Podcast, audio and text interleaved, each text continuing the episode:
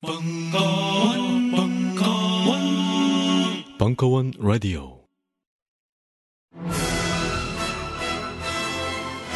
벙커원이 미쳤습니다. 그 열악한 무대에 모노 뮤지컬을 올리겠답니다. 그래놓고는 밥도 주고 감독 및 배우와도 수다 떨게 해주겠답니다. 감독과 배우는 바로 팟캐스트 걸신이라 불러다오. 의 두 진행자 강헌과 이종환. 강헌 감독, 이종환 출연의 모노 뮤지컬 공주는 잠 못 이루고 통합 서비스로 제공되는 전천후 공연 풀 패키지. 신청은 벙커원 홈페이지.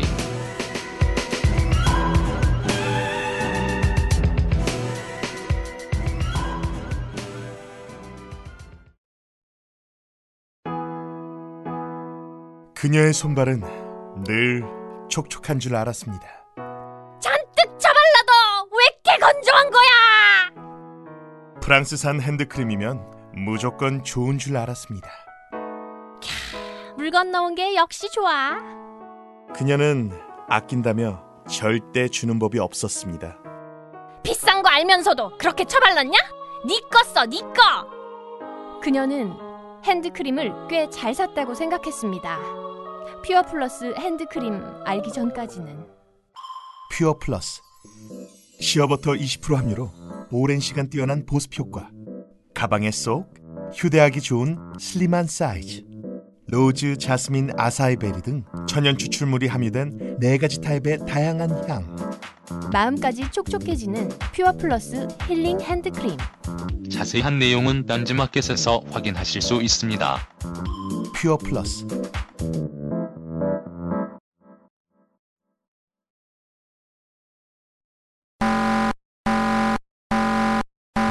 비상 비상 전 대원은 댓글 업무를 중단하고 지금 즉시 지구 방위 사령부로 집합하라 어머, 철수야, 큰일이야. 우주기계 악마 군단이 쳐들어왔나 봐. 아니 뭐라고?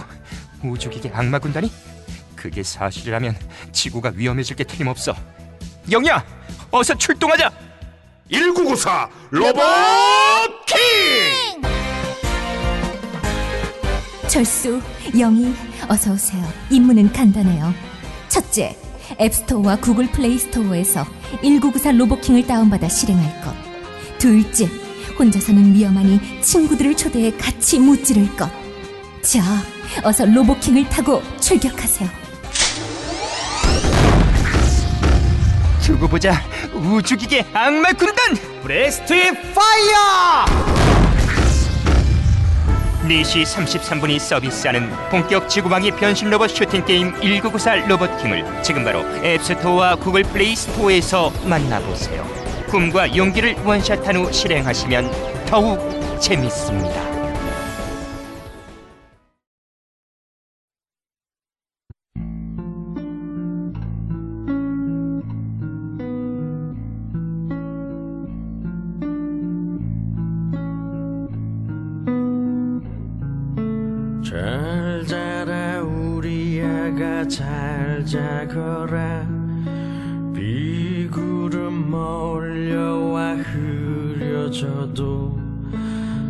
거센 바람 창문을 두드린데도 잘 자라 우리 아가 잘 자거라.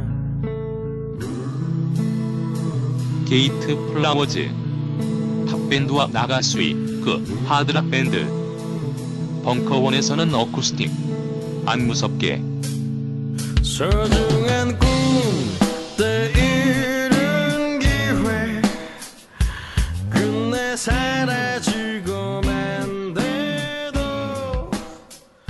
돌아오는 12일 일요일 저녁 6시 벙커원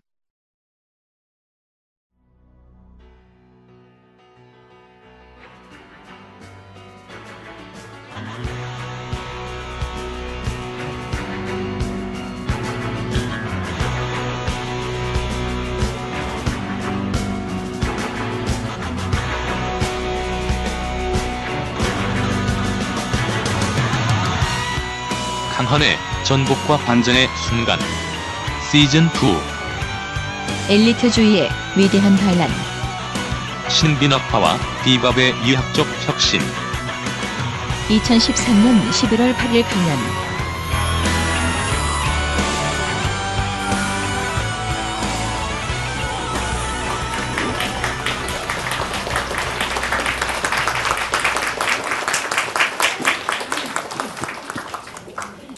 예, 반갑습니다. 아, 일주일이 너무 빨리 오는 것 같아요. 예.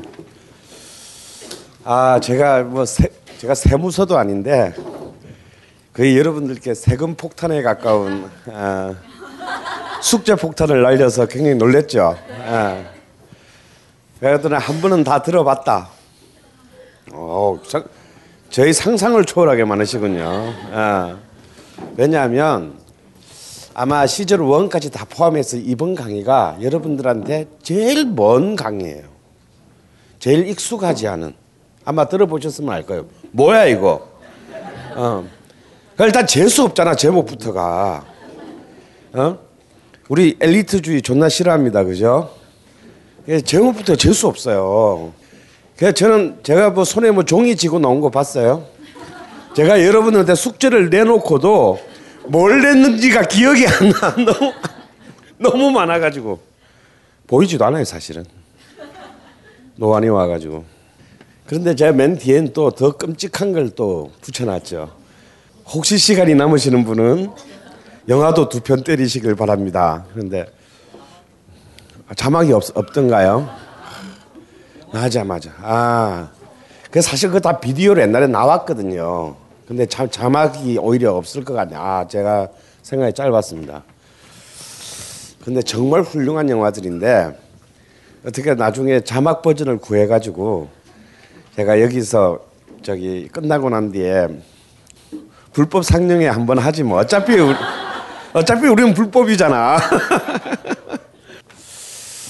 예. 네, 근데 사실은 이런 걸 좀 듣고 오라고 한 것이 저희 폭력입니다. 엘리트주의의 특권이죠. 예. 근데 오늘 강의를 마치시고 한번 다시 들어보시면 아, 저 새끼가 뭐 때문에 이 힘겨운 테마를 가지고 강의를 했나라는 것을 알게 될지도 몰라요. 방금 여러분 시작하기 전에 또 어떤 시커먼스의 연주 하나를 듣고 시작했습니다. 제목이 뭐였다? Now is the time. 이걸 어떻게 번역해야 될까요? 지금이 바로 이때다. 응? 자, 이 뜻이 무엇인가는 이 강의가 끝날 때쯤 어, 알려줄 거예요. 방금 그, 여러분이 봤던 비록 이 사람은 1955년에 죽었기 때문에 헤로인에 쩔어 가지고 1955년에 죽었기 때문에 사실은 거의 동영상 자료가 남아 있지 않아요. 그래서 그냥 이렇게 스틸 사진으로만 보여드렸는데 여러분이 방금 봤던 이 불행한 흑인 음악가는 만약에 클래식 서양 음악사에 비견한다면 베토벤에 해당하는 인물이다라고 생각하시면 되실 것 같고 아 바로 그 클린트 이스트우드 감독이 재즈 광인데 뭘 헐리우드의 영화 감독 중에서는 재즈 광이 많죠. 어 뭐 아무나 건드리고 다니는 우디 알렌부터 시작해서 우디 알렌은 실제로 클라리넷 주자로 그 뉴욕의 클럽에서 실제로 연주도 하고 그랬고 지 자기 영화의 사운드 트랙에 지가 그냥 연주한 놈들 돈 아끼려고. 근데 이제 진정한 재즈광은 클린트 이스트우드 감독인데 이 사람은 몽트뢰 재즈 페스티벌의 그 감독까지도 맡은 사람이에요. 그런 정도로 이제 정치적으로는 좀 보수적인 사람인데 재즈에 대해서는 굉장한 아 근데 이 사람이 이제 이른바 더티 해리의 그 훌륭한 배우에서 이제 감독으로 전향했을 때 아, 스타 출신의 배우들이 감독이 되면 다 이렇게 버벅거리잖아 하정우처럼. 근데 이 사람은 감독으로서 오히려 배우로쓸 때보다 더 훌륭한 필모그래피를 지금까지 이어오고 있습니다. 초창 감독 초년병 시절 때 바로 내놓은 문제작이 Bird 새라는 영화인데 바로 이 Bird는 뭐냐면 방금 여러분이 보셨던 찰리 버드 파커의 Bird. 그러니까 이 영화는 찰리 파크의 일대기에 관한 영화를 찍어서 어, 굉장한 쇼크를 당시에 주었죠. 제가 이렇게 막 서너 시간을 떠드는 것보다 그 영화 한 편을 같이 보면 그 안에 제가 강의하는 그런 요소들이 정말 영화로 다 사이사이 에피소드로 녹아 있어요. 그 영화에는 완전히 약에 쩔은 그 찰리 파커와 그의 버디인 친구인 디지 글레스피가 어, 캘리포니아의 굉장히 그 아름다운 주택가에 가서 밤에 가서 막 난동을 부리는데 아무도 집에 가서 막 두들겨요. 근데 어떤 노인이 하나 떠는 겁니다. 뭐야? 죄송합니다 하고 딱 문을 닫는데 나와서 막 들여서 희기다그러면서 방금 저 영감이 누군 줄 알아? 뭐, 스트라빈스키야. 뭐 그런 말도 안 되는 장면이 나와요. 그냥 그리고 스트라빈스키는 그, 그 장면이 처음이자 마지막이에요. 근데 사실은 그, 자, 그 장면 하나에 굉장히 많은 의미가 들어 있어요. 사실은 이 약쟁이 흑인이 흑인한테 사실상 엄청난 영향을 미친 작곡가였던 겁니다. 물론 영화에서는 소개를 하지 않죠. 그냥 술 먹고 깽판 부리는 것밖에 없어요. 그래서 이거는 정말 아 이 감독이 재즈에 대해서 정말 정말 제대로, 제대로 된 그 공부를 한 사람이구나라는 걸 알게 하면서 보는 사람도 오늘 정도의 수업을 듣지 않으면 그걸 봐봐야 뭐야? 저 장면이 왜 나와? 아 이렇게 생각할 수도 있다 이겁니다. 참 영화 한 편 보는데도 많은 준비를 필요하게 하는 영화이죠. 그리고 또 제가 추천했던 Round Midnight은 아 정말 진심으로 추천하는 또 한 편의 영화입니다 이건 또 재즈라는 그 아, African American의 그 문화가 정말 20세기에 이 지구촌에서 어떤 문화적 지위를 누렸냐에 대한 굉장히 흥미진진한 인류학, 인류학적 고찰이고 유럽 감독이 찍었기 때문에 오히려 재즈를 객관적인 시선에서 바라보게 해요. 그리고 제가 또 이 영화를 영화로도 굉장히 훌륭한 영화예요. 어, 만약에 재즈에 대해서 조금만 관심 있어 이 영화 보면 뻑 갈 겁니다. 그런데 제가 특히 이 영화를 좋아하는 이유는요. 여기에 주인공으로 나온 이른바 테너 색소폰 주자가 덱스터 고든이라는 흑인인데 실제로 재즈 연주자가 주연을 맡았어요. 근데 제가 굉장히 좋아하는 또 연주자예요. 근데 이 영감, 영감이 연기를 너무 능청스럽게 잘해. 근데 이 사람은 배우하고는 전혀 상관없는 사람인데 그해 아카데미 남우 주연상 후보에 노미네이트 됐어요. 상은 받지는 못했지만 근데 그런 정도로 굉장히 훌륭한 어, 즐거움을 우리한테 주는 영화입니다. 음. 사실 엘리트 주의는 지, 지금도 사회학에서 굉장히 논란이 많은 용어예요. 결국 엘리트주의를 사실 뭐 그냥 뭐 수많은 또 입장들이 있고 뭐그 그 강의를 지금 저는 할 수는 없죠. 하지만 그 이 엘리트주의라는 말에 서부터 오늘 얘기를 시작해 볼까요? 이 말의 핵심은 어, 다수에 대한 소수의 지배는 필연적이다라는 것을 전제하고 있습니다. 그것이 이제 구, 이른바 어, 절대 왕정 시대에는 그 엘리트주의가 어떻게 됐어요? 선언적으로 세습되었죠. 그 왕의 자식이 뭐 IQ가 75건 상관없이 걔가 엘리트가 되어서 또 통치를 합니다. 근데 프랑스 혁명 이후에 이른바 공화정이 수립되고 난 이후에는 이제 좀 복, 엘리트주의가 복잡해지기 시작해요. 그러나 문제의 본질은 이제 그 바로 이제 이 엘리트주의가 민주주의라는 말과 상충되기 때문이죠. 그런데 어쨌거나 저쨌거나 간에 여전히 다수에 대한 소수의 지배는 지금 우리가 살고 있는 이 순간에도 여전히 일어나고 있고 많은 모순을 갖추고 있어요. 제가 올해 초 봄에 굉장히 괴로운 일이 있어서 그냥 훌쩍 한국을 떠나서 폴란드에 가서 한 3주 정도 있었어요. 왜 폴란드를 갔냐면 제 어릴 적 친구가 폴란드에서 뭐, 모 자동차에서의 지사장을 하고 있어서 비행기만 타고, 타고 오면 먹여주고 재워줄게. 이런 제안을 해서 이제 갔는데 가봐야 폴란드는 솔직히 볼 것도 없어요. 왜냐하면 2차 세계대 때 유적이 다 파괴돼 가지고 저한 네, 바르샤바에서 한 4시간 떨어진 크라쿠프로 가, 크라카우 폴란드 말로는 영어로는 크라쿠프로 가지 않으면 바르샤바에서는 뭐 볼 게 하나도 없어 서울이랑 비슷해. 그, 그 새끼는 출근해야 되잖아. 그 나는 혼자 지- 걔 집에서 된장찌개 끓여 먹고 소세지가 살인적으로 싸고 맛있어요. 또 농업 국가다 보니까 한 700원어치 사면 이만큼 줘. 그래 그거 사가지고 와가지고 부대찌개 끓여 먹고 참 황당한 여행을 하는데 이제 제가 설마 읽겠냐 싶어서 혹시 몰라서 참 책을 한 권을 갖고 갔어요. 그것도 이렇게 배고 잘 수 있는 굉장히 두꺼, 두꺼운 책, 한 600페이지 되는 책을 갖고 왔는데 정말 할 일이 없다 보니 그 책을 어쩔 수 없이 읽게 됐어요. 제가 그때 그 그냥 씩 보고 그냥 아 이 정도면 배고 잘 수 있겠다라는 생각으로 짚고 그냥 아무 생각 없이 가방에 넣고 간 책이 장 마생이라는 프랑스 역사, 역사학자가 쓴 혁명의 탄생이라는 책이에요. 잘못 집, 집어도 한참 잘못 집은 거지. 근데 뭐 할 일이 없어서 걔 방에서 걔 집에서 이제 뒹굴뒹굴해서 그 책을 보는데 어 그 책을 다 충격을 받았어요. 왜 충격을 받았냐? 이 책은 누구에 대한 책이냐면 여러분도 잘 아시는 인물인 프랑스 혁명기 때 로베스피에로에 관한 책이에요. 근데 뭐이 새끼 한 놈에 대한 얘기를 왜 이렇게 많이 해야 되나?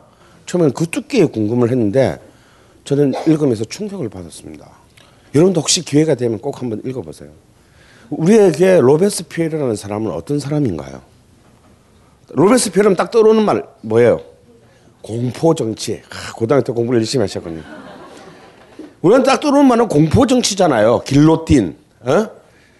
수많은 사람을 처형하고 결국 자기도 길로틴으로 죽음으로써 짧은 인생을 마친 공포 정치의 대가로 됐는데 놀라운 사실은요. 프랑스의 교육 교과서에도 그렇게 돼 있다라는 사실이에요.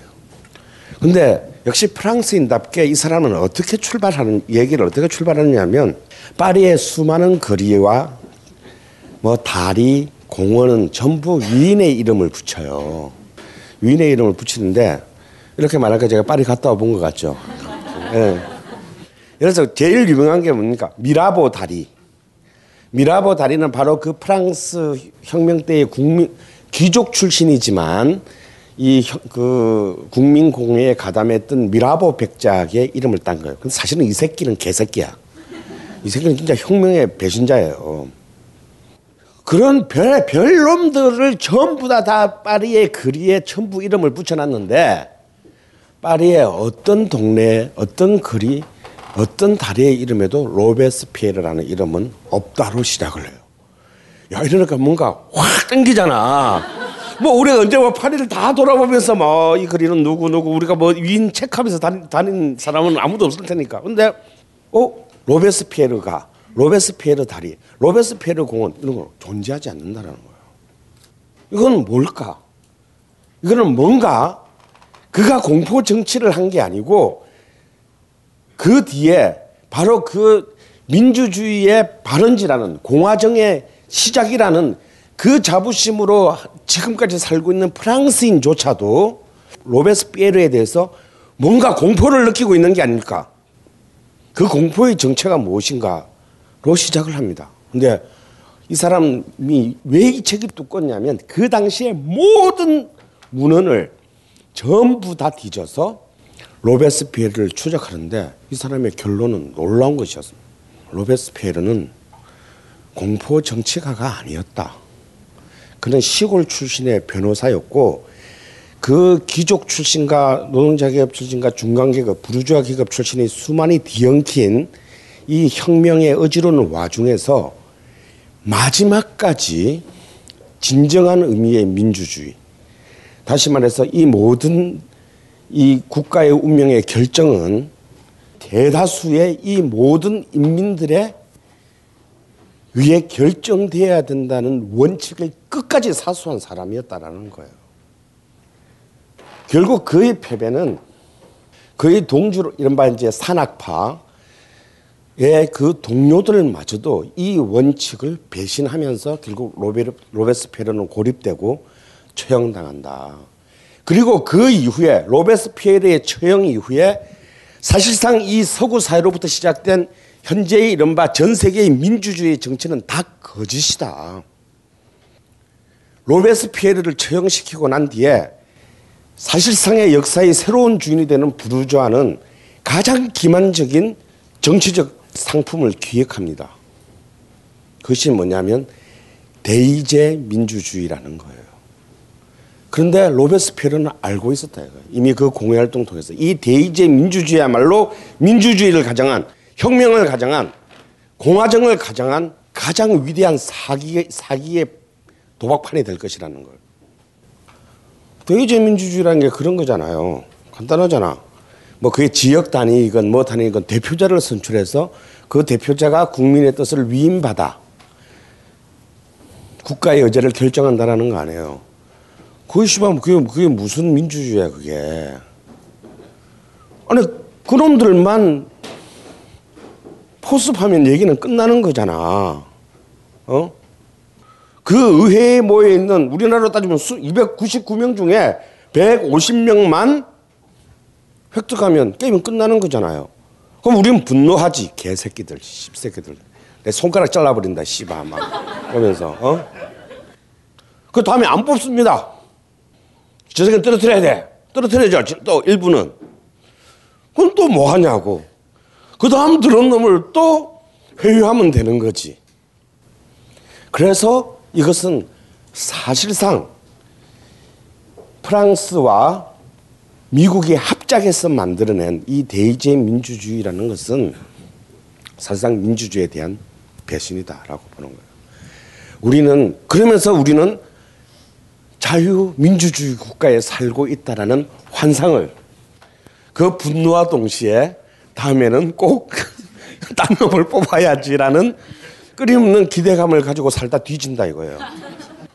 그리고 그 최종 권력자인 예를 들어서 대통령제 나라의 경우에는 직접 그것을 뽑, 뽑는 기회를 줌으로써 마치 자신이 진정한 참정권을 가지고 있다라는 어, 착각을 들게 만들었다. 이거는 정말 부르주아 계급의 위대한 작품이다. 로베스피에르는 지방의 변호사 출신이었어요. 근데 이 변호사 출신은 바로 그 기만, 기만을 프랑스 혁명 당시에 국민공회에서 이미 이미 꿰뚫어 보았다 이거. 이 엘리트들이 이 귀족 출신의 많이 배운 이 부르주아들이 결국 이 나라의 이 혁명의 운명을 어떻게 끌고 갈 것인지를 그 나라고 마지막까지 비타협적으로 투쟁하다 패배했습니다.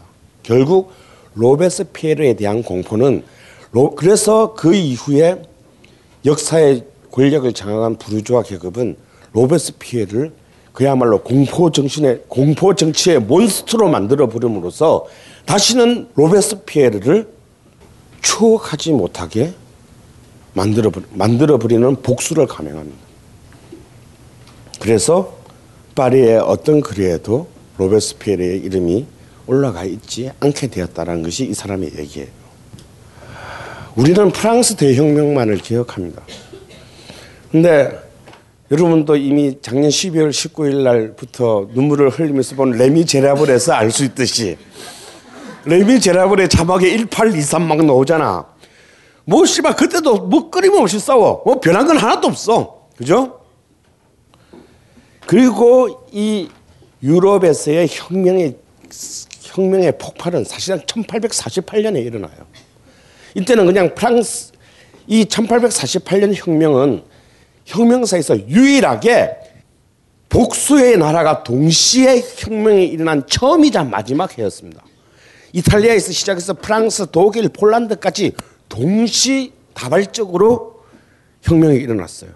그러나 이 1848년 혁명 역시 어, 바덴의 봉기를 독일 바덴의 봉기를 마지막으로 처절하게 진압됩니다. 그리고 우리는 또 기억하죠. 1871년에 파리 꽃민을 기억합니다. 혁명은 그 뒤로 수없이 일어났어요.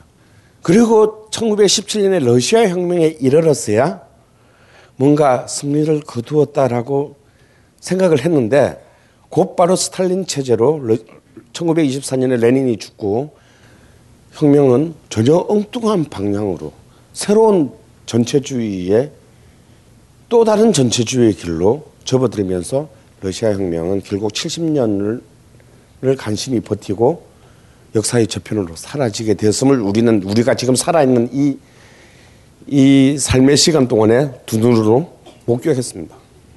이런, 이런 약 200년 동안에 일어난 이 세계의 복잡한 이 상황에서 자, 과연 정말 엘리트주의라는 것은 무엇인가? 그 이것이 정말 우리의, 우리의 삶과 사회의 구조를 결정짓는 정말 필연적인 것인가?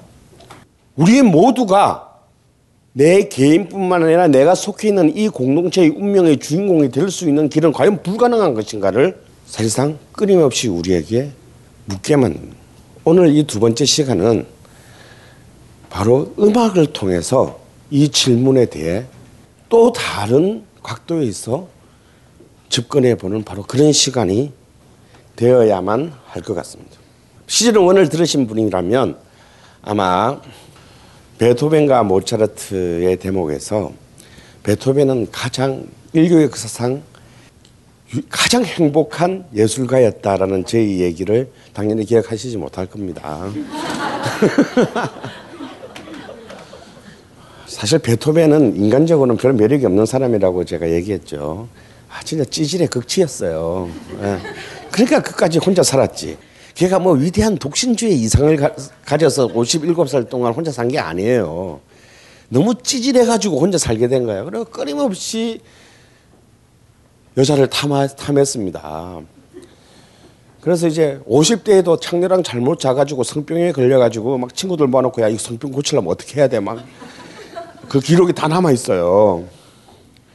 야, 이 성병 특효약 뭐지 하고 막 친구한테 보낸 편지가 다 남아 있습니다. 여러분들이 매일 이런 거 조심해야 돼. 나중에 다 뽀록 나. 기록을 남기면 안 돼. 그런데 왜 베토벤은 그냥 그저 위대한 작곡 예술가라고 하지 않고 제가 가장 행복한 예술가라고 했냐. 자신, 그 사람은 그냥 우리가 알다시피 작곡하고 예술가예요. 그 사람은 자기가 자신의 예술을 행위, 행위를 통해서 꿈꾸었던 가장 그 위대한 이상이 자기가 살아있는 동안에 어쨌거나 자신의 시대에서 배신당하지 않고 눈을 감은 처음이자 마지막 작곡 예술가였다라는 거예요. 베토벤은 베토벤은 혁명이 일어날 때 프랑스 대혁명이 발발했을 때 19살이었어요. 가장 민감한 예술가로서 이제 막 꽃봉을 피우기 지난 바로 그 나이에 그는 혁명의 세례를 받고 평생을 살아 공화주의자로서 가장 보수적인 유럽 문화의 수도인 빈에서 인생을 마칠 때까지 살아갑니다. 그런데 그는 1827년에 죽어요. 비록 나폴레옹 전쟁 이후에 1815년에 이른바 빈 회의 이후에 다시 유럽이 보수주의로 해겠지만 이미 나폴레옹 전쟁으로 인해서 프랑스 대혁명 이상이 유럽에 전체 다 뿌려지고 난 뒤라 그는 자신의 이상인 공화주의의 승리를 믿음하지 않았고 그리고 그야말로 역사의 해방의 주체로서의 부르주아지의 혁명성을 믿었습니다. 그리고 사실은 베토벤이 죽는 그 순간까지 부르주아는 여전히 혁명의 마지막 토대고 꿈이고 미래였습니다. 다시 말해서 그 부르주아 계급이 바로 권력을 장악하고 난 뒤에 1789년 혁명의 파트너였던 프롤레타리아 계급을 잔인하게 탄압하는 1848년의 비극을 그는 보지 않고 죽을 수 있었던 겁니다. 그래서 그는 끝없이 마지막 교향곡에 이르기까지 정말 이 고뇌를 넘어 환희의 세계로 이 갈등과 투쟁을 넘어 해방의 세계로 갈 수 있다라는 자신의 확신을 단 한 번도 의심하지 않고 자신의 예술 세계를 펼치고 그 이상을 남기고 떠났습니다. 드럼권을 못 본, 안본 것이죠. 그런 행복한 기회를 잡을 수 있었던 것은 베토벤이 마지막이었습니다. 처음이자 마지막이었습니다. 모차르트는 프랑스 혁명이 발발한 지 2년 뒤에 36세 나이로 과로로 인해 사망했습니다. 그는 그는 진정으로 진정한 시민 음악가를 꿈꾸었으나 그 시대는 아직 오지 않았습니다. 걔가 20년만 더 살았으면 자기가 꿈꾸던 시민 음악가가 될 수 있었겠죠. 베토벤처럼. 그러나 그는 여전히 궁정의 지- 질서가 지배하던 그 시대를 이겨내지 못하고 베토벤이 죽고 1848년 혁명이 좌절하고 파리 꽃민이 무너지 파리 꽃민의 바리케이트가 무너진 그때 유럽의 예술가들은 미래에 대한 시대에 대한 방향성을 상실합니다. 그래서 이들은 끝없는 방황과 혼돈 그리고 민족주의와 세계주의 사이를 마치 시계추처럼 왔다 갔다 하게 되고 급기야는 개인의 무의식과 의- 무의식의 저편으로 숨어드는 그런 어찌 보 어찌 보면은 굉장히 패배주의적이고 태행적인 예술적 진화를 거듭하게 됩니다. 여기에서 이제 가장 강력한 힘을 가지는 절대 군주가 등장하죠. 바로 북유럽과 남유럽에 한 놈씩 등장하는데 그 둘 다 1813년생입니다. 동갑내기입니다. 바로 독일의 리하르트 바그너와 그리고 이탈리아의 주세페 베르디입니다. 이 1813년 동갑내기 두 남자는 바로 독일과 이탈리아는 이탈리아라는 19세기 당시만 하더라도 유럽 안에서 후발 국가였던 아직 나라가 찢어질 대로 찢어져 가지고 분열을 돼 있던 자기의 조국을 조국의 이른바 통일 민족 국가를 만드는 그 과정에서 굉장히 다른 방식으로 불타는 민족주의의 혼을 자신의 예술을 통해서 증명했고 자신의 작품을 통해서 자, 자기 국가의 시민들을 집결시켰습니다. 바그너는 뭘 통해서 했습니까? 자국 게르만의 신화를 통해서 저 니벨룽의 저 정말 쌍팔년도 시절에 그 신화를 19세기로 끌고 와서 게르만 정신을 보여줬어요. 이것은 결국 제3제국의 이제 문화적, 정신사적 기반이 되고 히틀러가 바그너를 열광하고 동조하고 그에 대한 찬양의 재단을 쌓게, 되는 것은 결코 우연이 아닌 것입니다. 베르디는 바그너와는 전혀 다른 방향으로 동일한 목, 과제를 수행했어요. 베르디는 철저한 리얼리즘의 관점으로 사실주의적인 관점으로 자신의 민족주의를 음악 속에서 구현했습니다. 저는 당연히 베르디 편이죠. 이런 확고한 어, 좀 사실 독일과 이탈리아는 좀 찌질한 환경이 있었기 때문에 이런 확고한 구심력을 가질 수 있었던 두 작곡가와는 달리 19세기 낭만주의 이후로 이제 드디어 세기 말에 이르게 되면 19세기 세기 말에 이르게 되면 예술가들의 혼돈은 점점 더 극단을 향해 치닫게, 치닫게 돼요. 자, 그렇게 한 뒤에 맞이하는 20세기가 됐습니다. 희망 가계부 호프플랜 개발자 이현식입니다. 저는 지난 10년간 돈 문제를 고민하는 많은 사람들과 재무 상담을 했습니다. 좀 더 유리한 금융상품과 투자 방법을 알려드렸지만 그분들의 돈 걱정은 결국 없어지지 않았습니다. 쓰는 것을 잡지 못하면 더 버는 것은 아무 소용이 없습니다. 인터넷 가계부, 스마트폰 가계부를 열심히 써보지만 카드값은 줄어들지 않습니다. 아무리 아껴 써도 돈이 모자라는 이유를 호프 플랜이 알려드립니다. 돈 걱정은 당신 잘못이 아닙니다. 하지만 당신만이 바꿀 수 있습니다. 지금 네이버에서 희망 가계부를 검색하세요.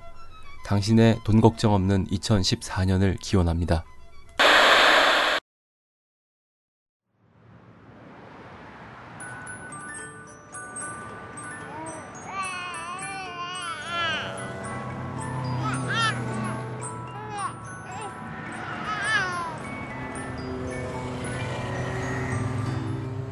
시트, 유모차 등의 아이용품을 구입할 때 가장 중요한 것은 무엇일까요?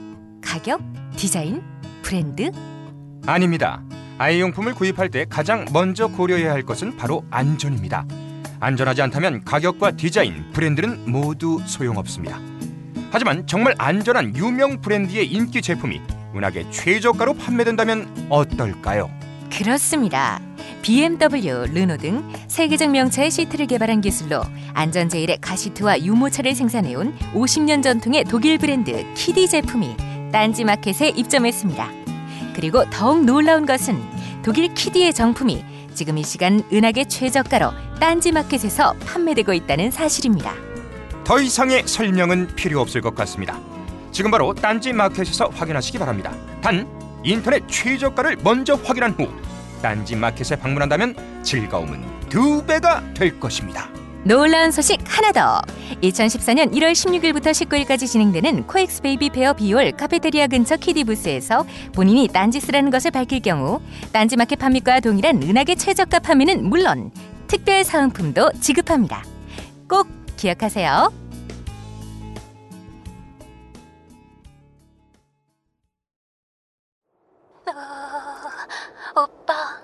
너무 추워요. 지금도 이렇게 추운데 올겨울 사상 최악의 한파가 올 거래요. 어떡해요, 오빠? 그래, 정말 춥구나. 그럼 있잖아. 우리 저기 멀리 보이는 희망찬 미래를 향해서 같이 뛸까? 땀날 때까지. 그렇습니다. 추울 때 가장 좋은 건 땀이 나도록 뛰는 겁니다. 하지만 늘 뛸 수는 없겠죠? 그럴 때 필요한 건 바로 딴지표 후끈 대보. 정말 좋은 제품이라 딴지가 공식 인증했습니다. 미국 FDA가 인증한 친환경 소재, 발열 관련 국내외 원천 특허 기술로 만든 북방구 최고의 보온 명품. 딴지표 후끈 대보. 난방비를 절약하고 싶다면 딴지표 후끈 대보. 지구를 지키고 싶다면 딴지표 후끈 대보. 딴지를 사랑한다면 딴지표 후끈 대보. 지금 바로 단, 딴지마켓에서 확인하세요. 딴지마켓은 엄선된 명품만을 판매합니다.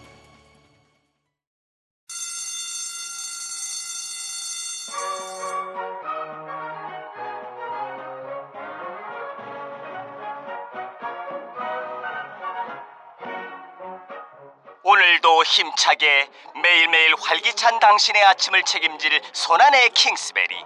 중세 왕과 귀족들만 먹었다는 아로니아와 함께 발기찬 하루를 시작하십시오. 100% 폴란드산 아로니아 열매 농축 과즙 평산네이처 아로니아 친. 가사노동과 학업, 직장 스트레스로 지친 가족을 위한 최고의 선물. 한국에서 구라파의 맛과 향을 덤으로 느낄 수 있습니다. 우리 가족의 건강은 아로니아가 챙겨줘요.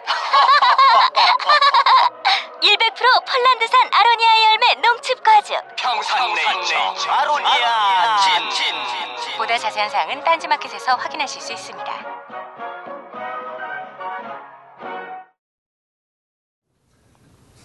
자, 오늘의 이 20세기에서 바로 이 엘리트주의의 가장 중요한 두 예술적인 아이템이 등장해요. 하나는 신비낙파, 그리고 또 하나는 비밥이라는 두 개, 서로 뭐 상관도 없을 것 같은 두 개의 테마가 등장합니다. 신비낙파라고 하면 뭐 비낙파가 하나 있었다는 얘기 아니야. 그럼 빈악파가 누- 그냥 빈악파는 누구게요? 방금 다 얘기했잖아.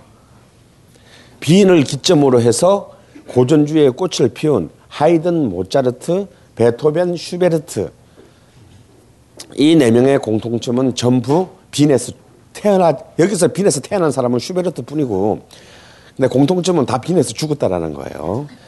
이들이 이제 이른바 1세대 비낙파, 제1 비낙파고 이른바 제2 비낙파 혹은 신비낙파라고 부르는 일군의 음악가들이 20세기와 함께 등장합니다.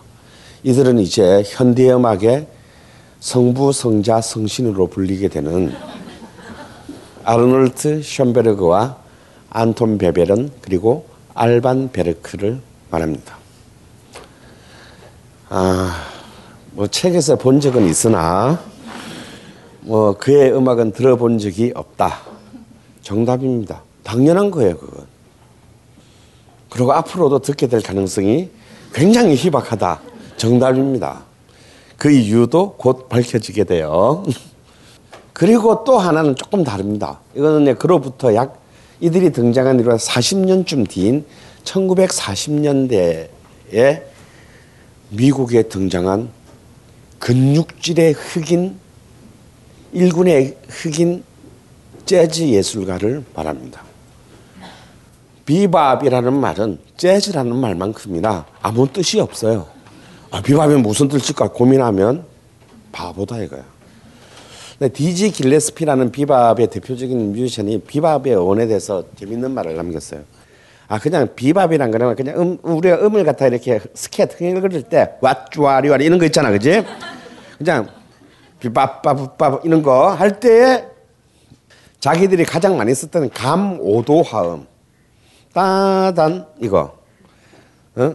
이게 비밥 뭐 이렇게 해서 비밥이 됐다라고 하는데 당연히 뭐다? 믿거나 말거나 그럼 도대체 이 비밥은 도대체 재즈 음악사에서 아니 나아가서 20세기 음악사에서 도대체 어떤 미학적 혁신을 어떤 우리에게 이 예술사에게 인류의 예술사에게 어떤 미학적 문제 제기를 남기게 되었나를 이제 관통해 보도록 하겠습니다. 그리고 여러분이 시작할 때 들었던 바로 그 찰리 버드 파크의 제목이 뭐다? Now, now is time. 이걸 머릿속에 한쪽에 계속 창을 띄워놓기를 바랍니다. 여러분, 우리가 철 들고 난 뒤에 아니 요즘 세대들은 그 말도 모르는데 여기 뭐 앉아 계시는 분들의 평균 연령을 보니 대충 어 제일 예술과 관련해서 우리가 예술과 아무 관심 없는 사람들 중에서 제일 많이 듣는 말이 뭡니까? 인생은 짧고 예술은 길다. 진짜 족가는 소리죠. 저, 말도 안 되는 얘기야 이건. 아 예술이 그렇게 위대해요? 예술이 뭔데 도대체 인생보다 더 중요하단 말입니까? 그런 가치가 있다고 생각합니까, 여러분? 뭔가 가치 그게 가치가 있다고 생각해 뭔가 자기가 좀 배운 사람 같고 지식인 같고 뭔가 문화적 교양이 있는 사람 같이 느껴지세요? 저는 예술에 관한 가장 위대한 사기가 바로 인생은 짧고 예술은 길다라는 말이라는 생각이 들어요. 이 이데올로기 뒤에는 뭐가 숨어 있냐면 인생은 하잘 것 없는 것이고 인간의 삶이라는 것은 별 볼 일 없고 하잘 것 없는 것이고 예술은 굉장히 위대한 것이다. 그러니 그 위대한 예술이 하잘 것 없는 인간의 인생 따위에 관심을 가지거나 기울이는 것은 예술 혹은 예술가의 몫이 아니다라는 굉장히 위험한 예술에 대한 신비주의가 숨어 있어요. 이 신비주의 미학을 만든 새끼들이 누구냐? 바로 19세기 이후에 부르주아 예술사가들입니다. 그들은 예술을 마치 보통의 인간들은 손에 닿을 수 없는 어마어마한 재단 속에 올려, 위로 올려버림으로써 예술을 인간의 삶, 구체적인 시대의 현장으로부터 분리시키고자 했어요.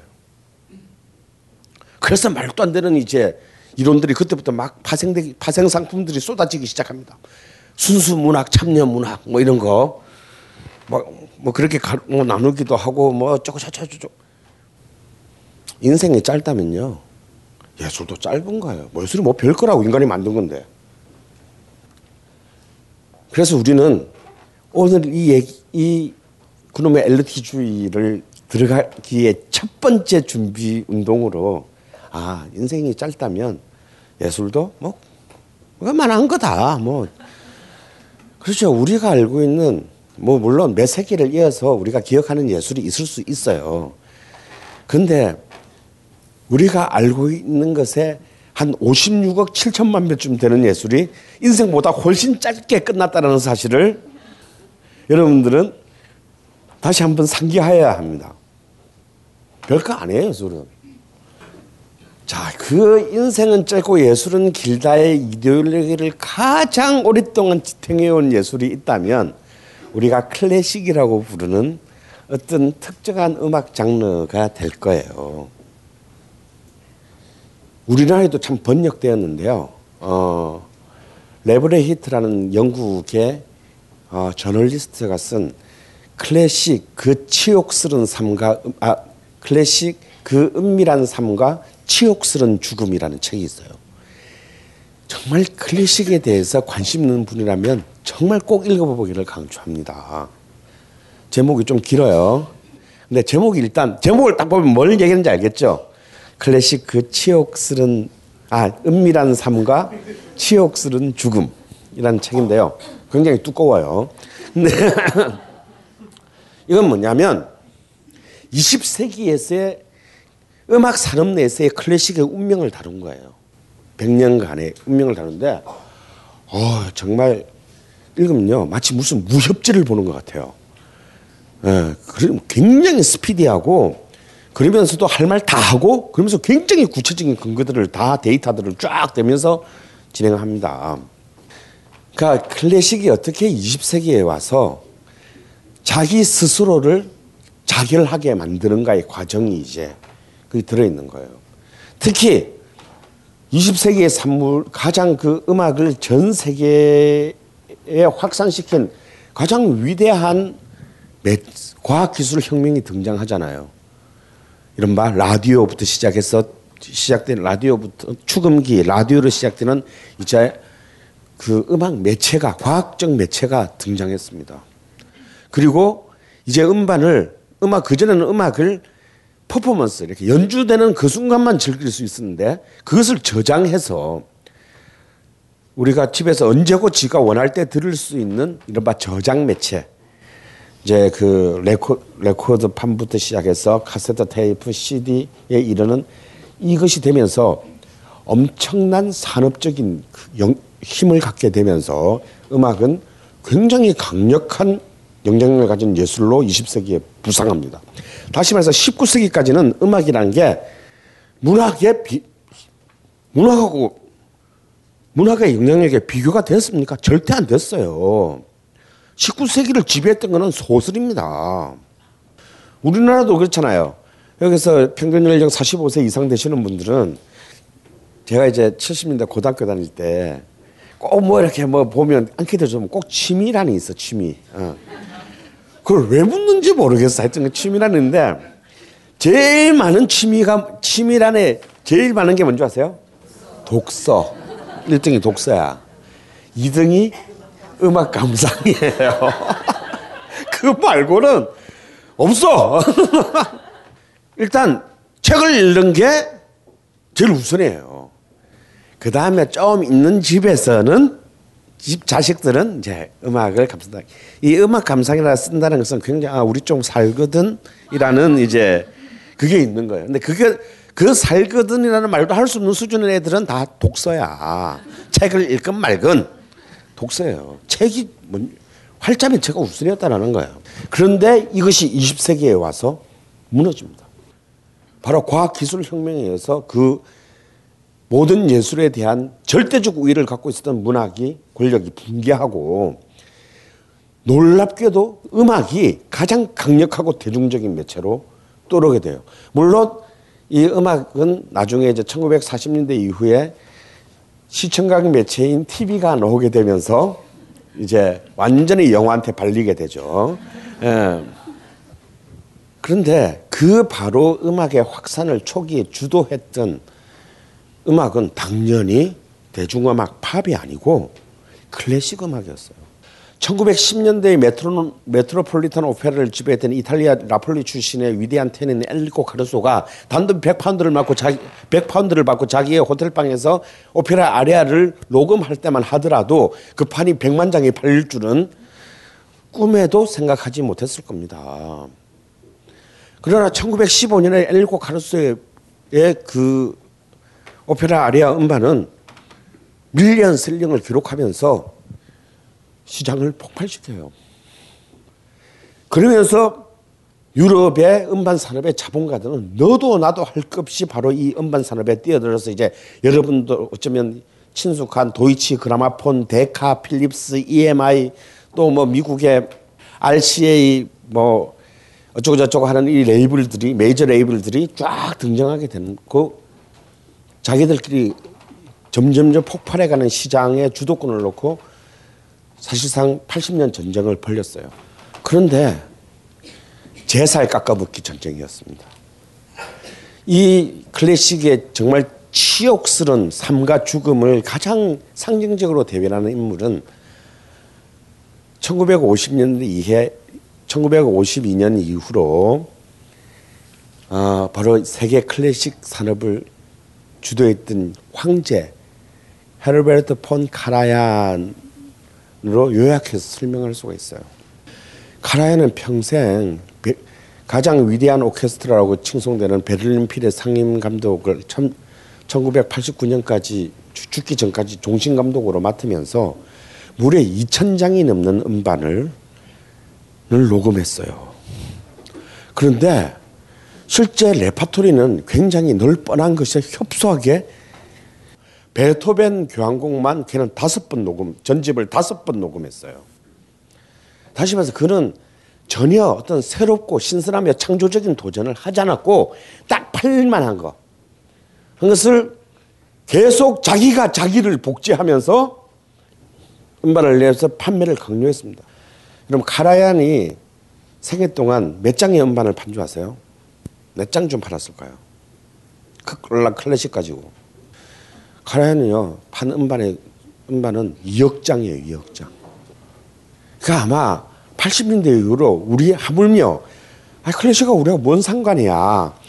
아무런 문화적으로 동질성과 뭐 이런 것도 없는 대한민국의 모든 가정에도 그것이 LP건 CD건 씨바 무슨 카세트 테이프건 간에 카라얀 게 한 개는 다 한 개 이상은 다 있을 정도가 되었고 하물며 방판 알죠? 이게 이게 있잖아요. 유럽 메이저 레코드 회사에 굉장히 중요한 마케팅 사례로 올라가 있어요. 한국의 방판. 말도 안 되는 짜깁기하는 그 클래식 그 저기 뭐야 전집을 왜 집집마다 찾아다니면서 방문 판매 어 해가지고요 어마어마한 판매가 된 게뭐 네덜란드의 필립스 독일의 그라마폰의 그 마케팅 보고서에 보고돼요. 야 이건 정말 우리는 상상도 못했던 세일즈다. 어? 그런데 그 1910년부터 20세기가 끝날 때까지요. 전 세계에서 팔린 클래식 음반이 몇 장 정도로 추산하느냐면 약 10억에서 13억 장 정도로 추산합니다. 진짜 존나 많이 팔린 거지. 그런데 그 중에서 카라얀이 2억 장을 판 거야. 그러니까 황제는 황제인 것이죠. 그런데 이것이 아무 의미 없다는 수치를 하나 제가 듣들면 고작 8년 동안 활동한 비틀즈가 전 세계에 판 음반이 약 11억에서 13억으로 추산되고 있어요. 그러니까 클래식이 훨씬 일찍 시작한 클래식이 그 20세기 전체에 판 모든 음, 전 세계에서 팔린 음반 수가 비틀즈가 8년 동안 활동한 물론 그 뒤에도 비틀즈 판은 계속 팔렸지만 8년 동안 밖에 활동을 못 했잖아요. 8년 동안 활동한 기간 동안 만든 음반 수하고 같아요. 단순히 수치의 문제가 아니라 이제 좀 더 은밀하게 질적으로 들어가게 되면 클래식이 왜 온갖 거만과 문화적 거만과 오만 그리고 스스로가 자기에게 자, 스스로 자기를 고결화시키고 개지랄 발광 showing을 했는데 이 한 발짝만 더 들어가 보면 이것이 오히려 팝 음악계보다 더 정말 추악하기 이를 데 없는 어, 추악하기 이를, 이를 데 없는 이른바 불공정 거래와 또 수많은 어떤, 어떤 그 중복적 기획 예를 들어서 어떤 경우까지 있었냐면 한 회사 안에서 한 시즌에 같은 곡을 다른 오케스트라의 음반으로 녹음하는 다, 다섯 번 여- 여섯 개가 동시에 나오는 경우가 허다했어요. 이것은 뭐냐면 전혀 이, 예수, 이 분야의 예술 산업을 창조적인 동력을 가지고 밀고 나가겠다는 의식과 생각이 없었다라는 거지. 결국 자기 꼬시래기 지살 뜯기 한다고 자기 살 뜯어먹기를 하다가 결국 이들은 드디어 20세기의 말에 와서 잡스형에 의해 붕괴당합니다. 그래도 1950년대의 지휘자들, 50년대의 마에스트로들, 토스카니니 같은 그런 완고한 고전주의자도 자신의 BBC, MBC 오케스트라 연주회를 할 때 꼭 언제나 동시대의 현대 음악가들 아직 사람들에게 알려져 있- 청중들에게 알려져 있지 않은 그런 아이템들을 꼭 한 곡씩은 집어넣었어요. 그래서 끊임없이 클래식이 그저 그 죽은 자식 불알 만지게 하는 그런 죽은 예술이 아니라 지금 이 순간의 예술이며 앞으로도 계속 미래를 향해서 나아가고 있는 예술이라는 동력을 증명하고자 했어요. 근데 카라야는 절대 그런 카라인이 보기에 그런 멍청하고 바보 같은 짓 알아듣지도 못하는 음악을 연주해서 뭐하게 그래서 그런 끝없이 베토벤과 차이콥스키와 브람스와 이런 우아한 어제의 형들과 내통하면서 그의 기나긴 커리어를 허비했습니다. 결국 그 대가는 굉장히 잔인한 방식으로 돌아오게 돼요. 이제 음악이 너무나 간단하게 다운받을 수 있게 되면서 그나마 새로운 세대의 클래식 팬은 더 이상 창출되지 않았어요. 왜? 왜 사? 그걸 왜 사냐고. 또그 비싸, 또 비싸긴 또 더럽게 비싸요, 또. 그거 다운받으면 되는데? 그리고 뭐, 야, 무슨, 야, 뭐, 베토벤, 비발디 사계가 왜 700종이나 돼? 그걸 왜 다 들어? 그냥 뭐, 제일 대표적인 거 하나? 그냥 불법으로 다운받으면 되는 거지. 내 아이팟에 띡 집어넣으면 끝나는데, 그걸 총 맞았다고 그걸 갖다가 수십 개씩 사니. 그, 그건, 그건 무슨 편집증 환자 아니냐? 그렇게 되면서 클래식 산업은 일거에 괴- 유럽, 미국의 모든 메이저 레코드 회사의 클래식 파트가 없어지게 돼요. 그리고 그들은 그들이 의존하는 거는 이제 반짝 일회성 이벤트들. 여러분 단일한 음반으로 가장 많이 클래식사에서 가장 많이 팔린 판이 뭔지 아세요? 아무도 모를 거야. 왜냐면 이건 진짜 완전 허를 찌르는 거거든. 무려 1959년에 녹음한 게어르그 솔티가 녹음한 바그너의 리벨룽의 반지 전집이에요. 그걸 다 들으려면 4일이 필요해. 바이로이트에서 반지 사부작을 할 때 하루에 한 편씩 해서 4일 동안 들어야 되거든. 그걸 LP판 18장짜리로 만든 전집이 제일 많이 팔렸습니다. 1800만 장이 팔렸어요. 그러니까 이건 뭐냐면 마치 68혁명 직후에 미셸 푸코의 말과 사물이 10만 부 팔린 거랑 똑같은 거야. 그 당시 파리에 그 웬만한 중류 가정의 그 티 테이블 위에는 푸코 책이 놓여져 있었대. 존나 어려운 책이거든. 그게 그게 뭐꼭 읽는 뭐 읽자고 산 건 아니고 그냥 놓여 있어야 되는 거 그러니까 아시잖아요. 왜? 그리고 내가 정말 내 전재산과 내 왼쪽 파복을 걸고 얘기하는데 리벨롱의 반지를 산 그 1800만 명 중에 그걸 처음에 끝까지 다 들은 사람은 18만 명이 안 된다라는데 제 전재산과 왼팔을 걸어요. 사실 저도 샀는데 저도 산 지 한 20, 한 5년 되거든요. 아직 끝까지 못 들었어. 근데 그게 있어야 되는 거야. 마치 우리 집에 피아노가 있어야 되는 것처럼. 음. 근데 두 번째로 많이 팔린 판은 여러분이 다 잘 아는 거예요. 1,400만 장이 팔린 Three Tenor. 아시죠? 그게 천, 데카에서 1,400, 내서 1,400만 장을 팔았어요. 야, 이건 뭐냐? 이건 완전 사기잖아. 이벤트잖아요. 그러니까 그냥 마케팅으로 한번 반짝 당기는. 근데 이런 이런 응급 주사만으로 이제 더 이상 클래식은 그래 그런 게 뭐 1년에 몇 번이나 나오겠어. 몇 년에 한 번 나올까 말까 한 거지. 이거 가지고는 이 산업이 유지될 수 없다는 것을 이들은 역설적으로 가장 큰 단일 음반으로는 두 번째 큰 성공 직후에 자각을 합니다. 아, 우리의 명이 이제 다 했구나. 이제 완전히 클래식은 과거의 음악이 아니라 이젠 땅 속에 파묻히는 음악이 되었구나를 자각, 자각해요.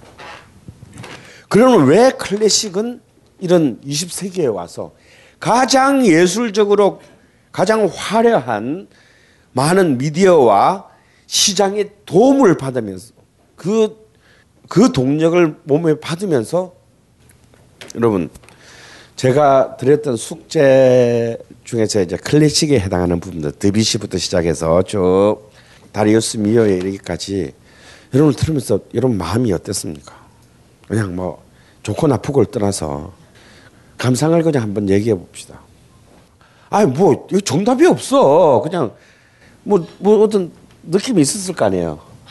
예. 족 같았다라든가, 어, 어, 뭐, 뭐 불안하다, 어, 아 힘들었다, 어, 예. 이해합니다. 저도 그래. 아참 여러 그래도 여러분이 그래도 하나 끝까지 들을 수 있는 게 하나 딱 있었을 거야. 라벨의 볼레로. 근데 그 볼레로가 좀 잘, 제가 잘못 제가 잘못 보냈어요. 그게 나중 나는 그냥 그게 그 샤를레 디뜨와라고 하는 굉장히 제가 좋아하는 지휘자 그리고 그 프랑스 음악의 대가인데요. 어떤 일본 새끼가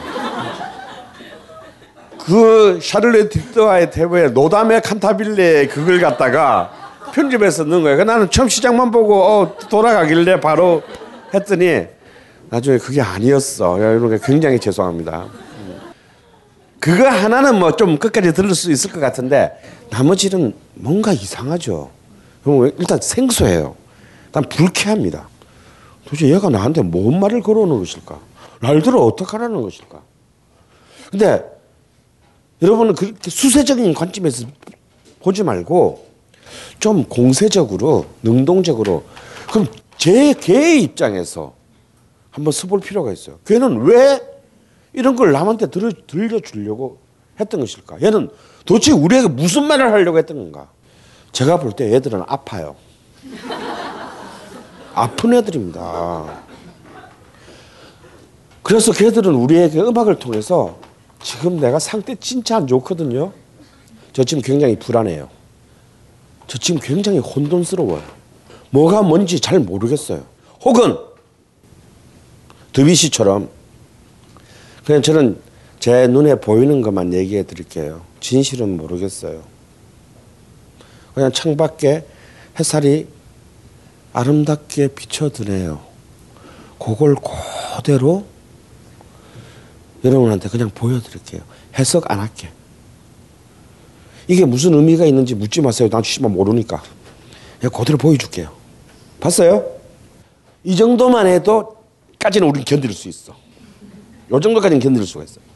근데 이제 갑자기 비엔나의 새끼들이 딱 나오면 그게 프로이트가 나왔다고 안 그럴까봐. 그 동네에 같이 살았잖아, 프로이트가.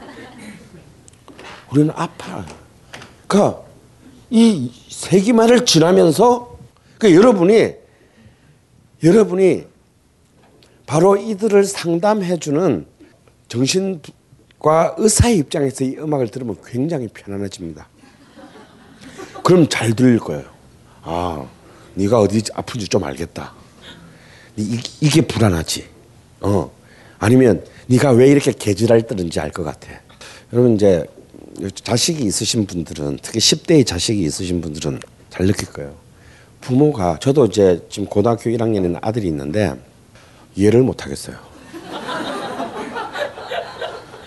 남들이 보면 굉장히 착한 아들이래요. 담배도 안 하고 술도 안 하고 어디 가가지고 뭐 절도 내지는 뭐 그 폭행 뭐 파괴 뭐 이런 거는 아, 아직 그런 정가는 없으니까. 근데 가끔 진짜 하루에 두 번씩 죽이고 싶어요. 어. 그냥. 그냥 내가 얘를 죽이고 싶을 때는 어떤 때냐면 내가 걔의 동, 걔의 시선에서 바라볼 때야. 내가 식발사 애비가 자식하고 똑같은 놈이 될 때는 죽이고 싶어요. 그런데 내가 정신을 차리고 애비의 자리 혹은 정신과 의사의 자리에 와서 보면 이해될 뿐만 아니라 굉장히 사랑스러워요. 아, 얘가 이 정도 하는 게 참 나는 다행이다. 얼마나 사랑스럽니. 음. 근데 저는 통제되지 않는 인간이기 때문에 가끔 개 수준으로 내려가게 되고 그 순간에는 막 사리가 끊임없이 이제 샘솟게 돼요. 여러분 이들의 음악을 듣는 것도 똑같습니다. 여러분이 수세적으로 되면요, 제 죽이고 싶어요. 날들은 뭐 어떻게 하라는 거야.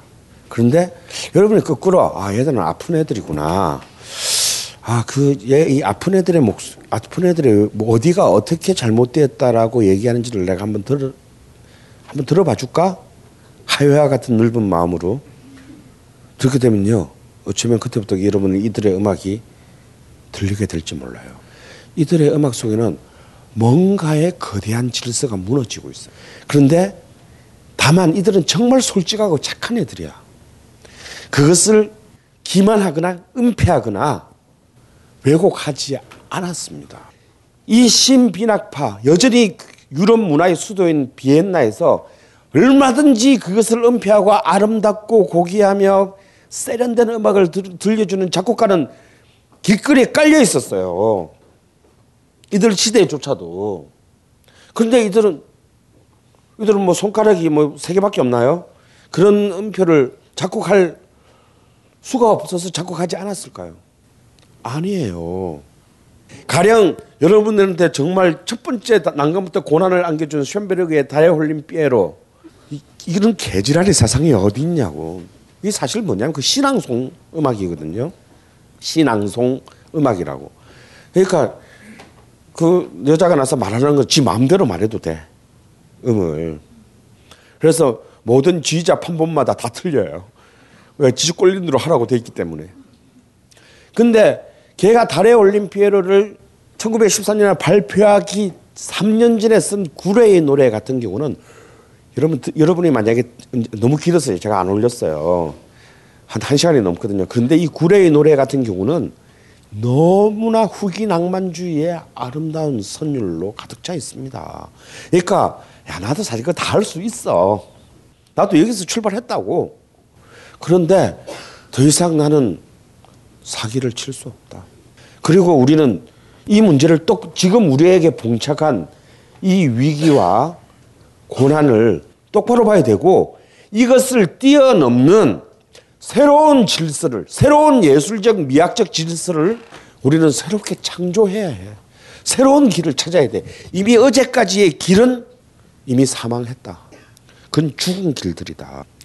우리는 다시 예술이 가지고 있는 부여한 바로 그 처음이자 마지막 소명인 창조성의 정신으로 새로운 길을 미래를 향한 새로운 길을 만들어야 된다. 이것이 지금 이 순간 내가 해야 될 유일한 일이다라는 바로 그런 상처를 안고 있는 예술가의 작품이라는 것을 여러분이 알고 다시 귀를 기울여서 들었게 되면 어쩌면 이제는 어제와는 어제까지 여러분이 들었던 거는 전혀 다른 음악이 여러분들에게 들릴지 몰라요.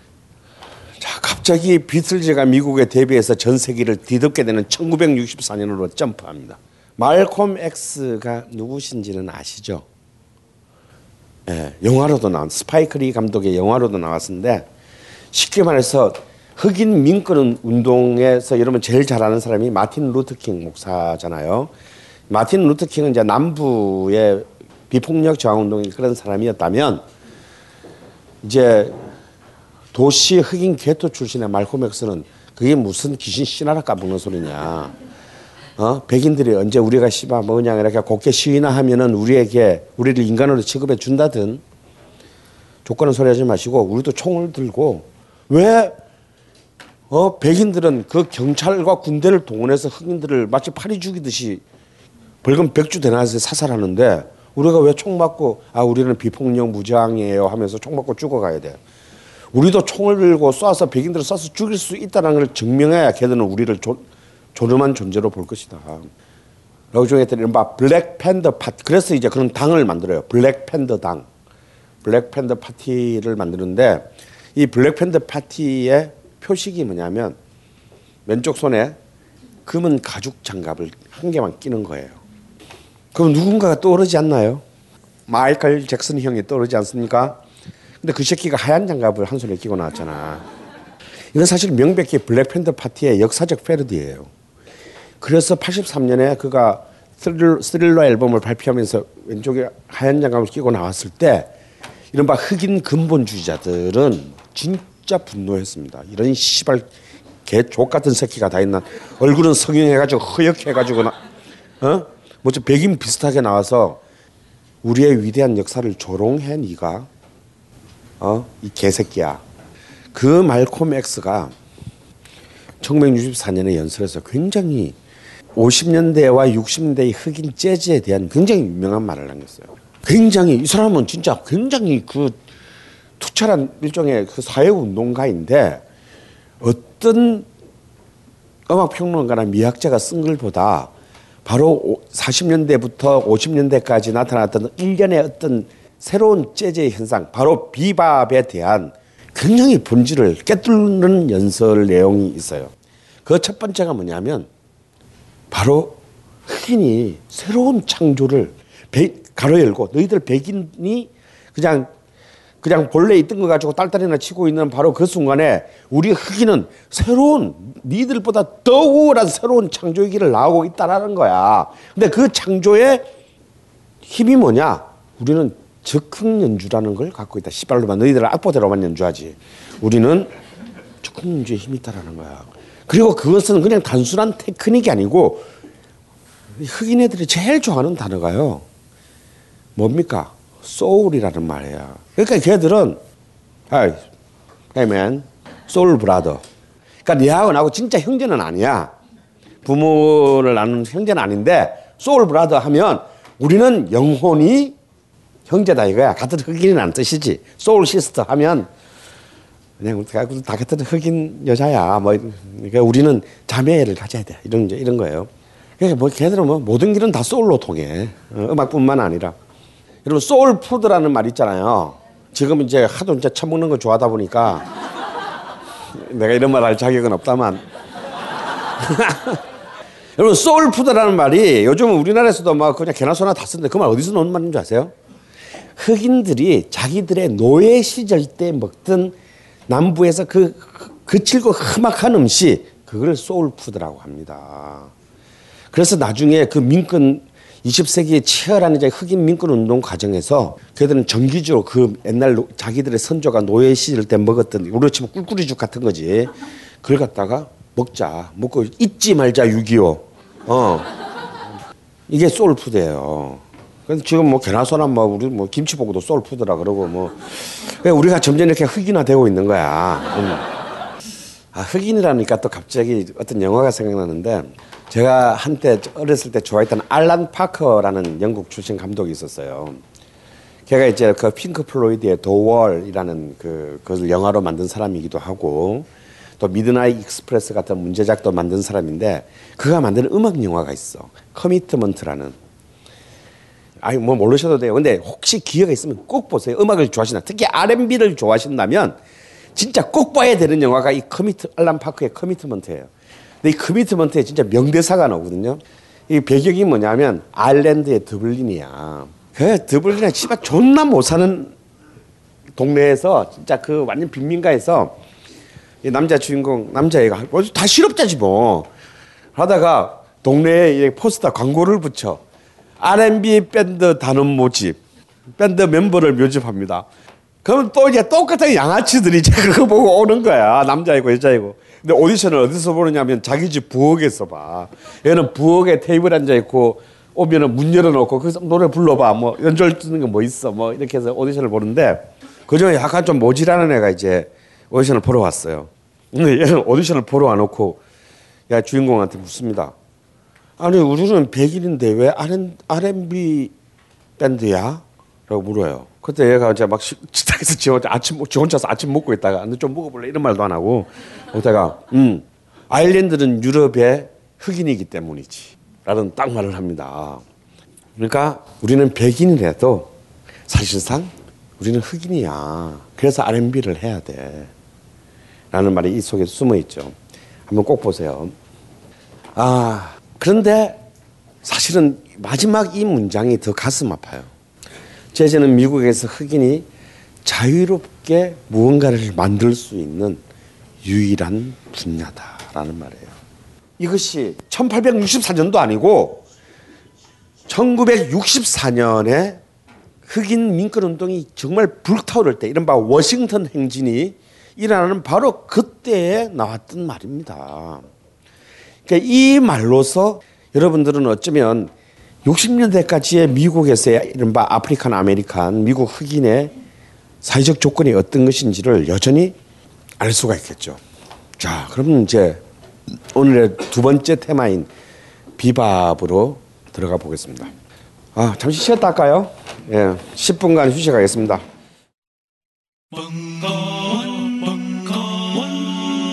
벙커원 라디오